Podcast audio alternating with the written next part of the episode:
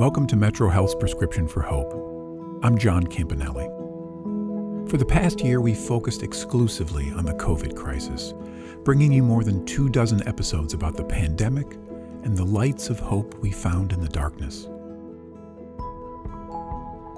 Today, we take a break from COVID, a welcome break, but not a break from hope. Today, we go back to Season 1, which focused on the opioid epidemic, for an update on what remains our most listened to episode, titled, I Feel Like a Monster. It tells the story of MetroHealth's Mother and Child Dependency Program, which since 2013 has helped more than 1,000 pregnant moms struggling with opioid use disorder. These moms are so afraid to acknowledge that they've been using while pregnant. I wish we could count how many times we've had moms just bawl their eyes out when they come in. And I've had moms tell me, I feel like a monster. And that to me was extremely powerful because I didn't look at her as a monster. She was a beautiful young lady coming in very early in her pregnancy to me, doing all of the right things and wanting to go do treatment. But still, she feels like a monster.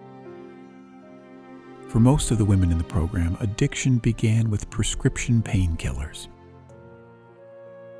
Some of our patients are just on private insurance. They're working. I think there's a myth that these people are all down and out. We have people who are perfectly functional adults with families and jobs who are heroin addicts. They are your next door neighbor in the toniest communities. They are from the inner city. They're from everywhere around. Please go back and listen to the entire episode. The link is in the show notes. The Mother and Child Dependency Program is amazing. It helps moms to be at any point in their pregnancy, get stabilized through medication-assisted treatment. It provides crucial prenatal medical care, counseling, and childbirth education. It connects them to treatment. The goal is simple: deliver the healthiest babies and moms as possible. When we recorded this episode 2.5 years ago, both Monzi Ng, a social worker, and Dr. Jennifer Baylitt, founder of the program, told us they wanted to do more. And they shared their one wish. We need a house for these women. They need a place where they can go with these babies that has some type of mother hen there to help them learn, this is how I, console my baby. This is how I swaddle my baby. Because the whole focus during the pregnancy is sobriety, which is extremely important. And they get there and they have the baby. And then they go home and now they're responsible for this extremely adorable but extremely needy human being. It puts a lot of pressure on them. We do unfortunately see some women relapse during that first 3 to 6 months. So if there was a place that they could go that also focused on sobriety but focused on supporting them as a new mother, that's what we need. 10 women with a communal kitchen, living room, a house mother there to help somewhere near the hospital so they get back and forth to their appointments. It would be lovely.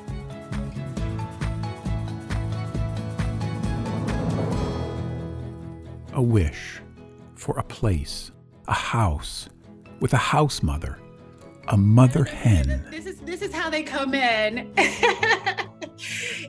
Home. My big thing was just to make everything home and comfortable and lovely. Okay, so I'm sorry, I was doing something. This is Kimberly Glover.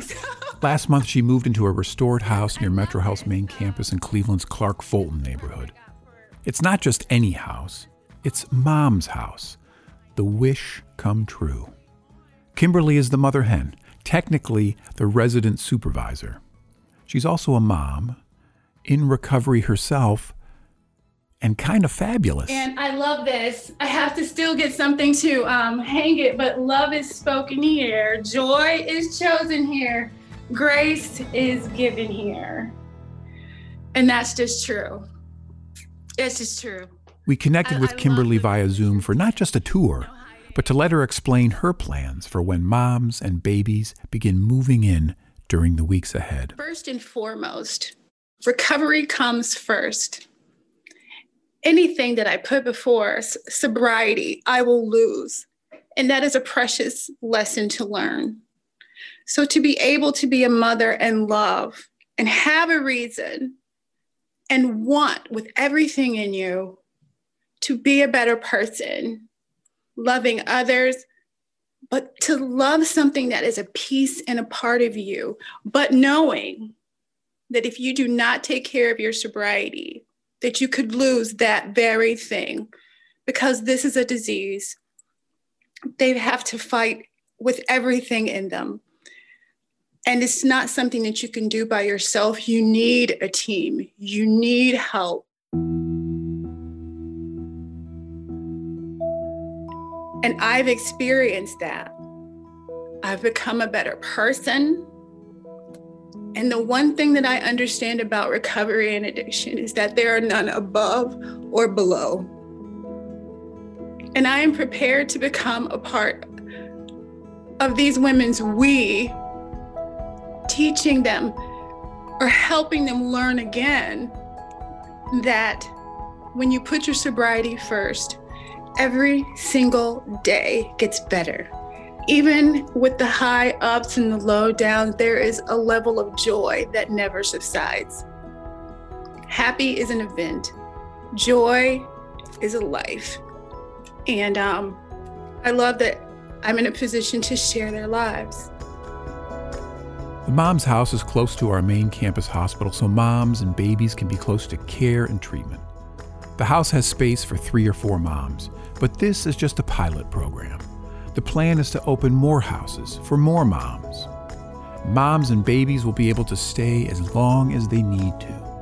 When I was in this situation, I know that the directors of my recovery program were like, you will know, you will feel, it will happen for them.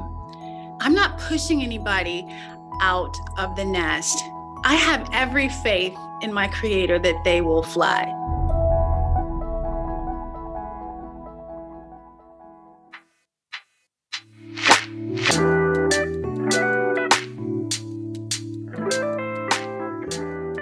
The Mom's House is a reality only because of generous donations to the Metro Health Foundation. If you're interested in supporting the Mom's House, visit metrohealth.org/donate. If you're interested in donating food or supplies, or just want to find out more, email the Mom's House, no spaces, the Mom's House @metrohealth.org. Thanks so much for listening. We'll be back soon with more episodes.